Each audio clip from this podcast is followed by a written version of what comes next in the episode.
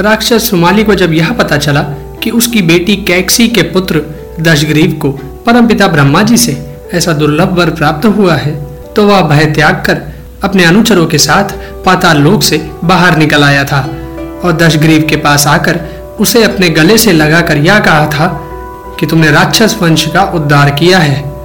अभी तुम कुबेर से हम राक्षसों की लंकापुरी वापस ले लो और वहाँ के स्वामी बन जाओ।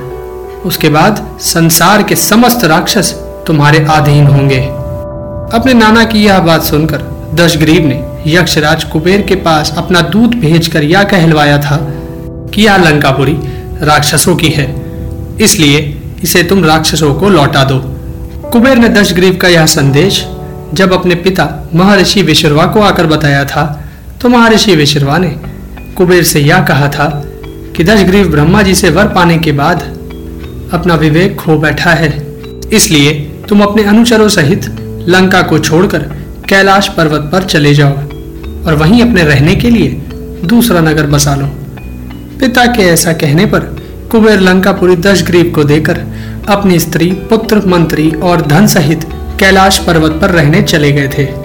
लंकापुरी में राक्षसों ने दशग्रीव का अभिषेक करके उसे राक्षसों का राजा बना दिया था।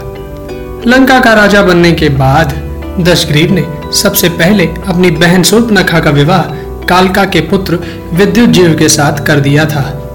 उसके बाद दशग्रीव ने दानव मायासुर और अप्सरा हेमा की पुत्री मंदोदरी के साथ विवाह करके उसे अपनी रानी बना लिया था।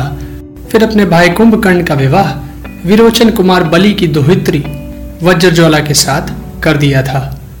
और विभीषण का विवाह गंधर्वराज सैलूष की कन्या शर्मा के साथ करवा दिया था।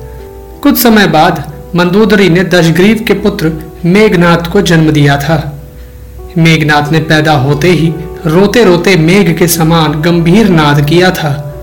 इस कारण दशग्रीव ने स्वयं ही अपने उस पुत्र का नाम मेघनाथ रख दिया था। इसके कुछ समय बाद ही परमपिता के वरदान के प्रभाव से कुंभकर्ण को निद्रा ने घेर लिया था और वह सदा के लिए सो गया था।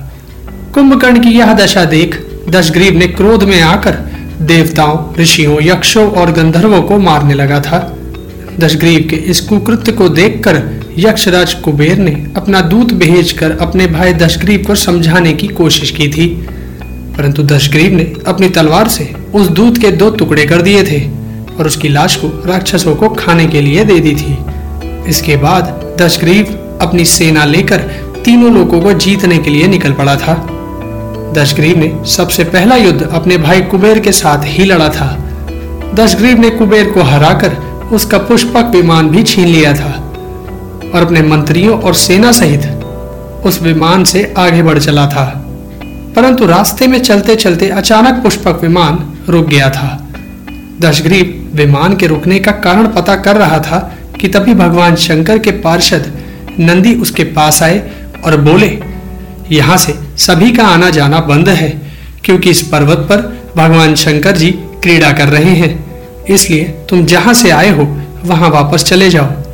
नंदी की यह बात सुनकर दशग्रीव बड़े ही क्रोध में आकर बोला था कि कौन है ये शंकर, जिसने लंकापति के विमान की गति रोक दी है?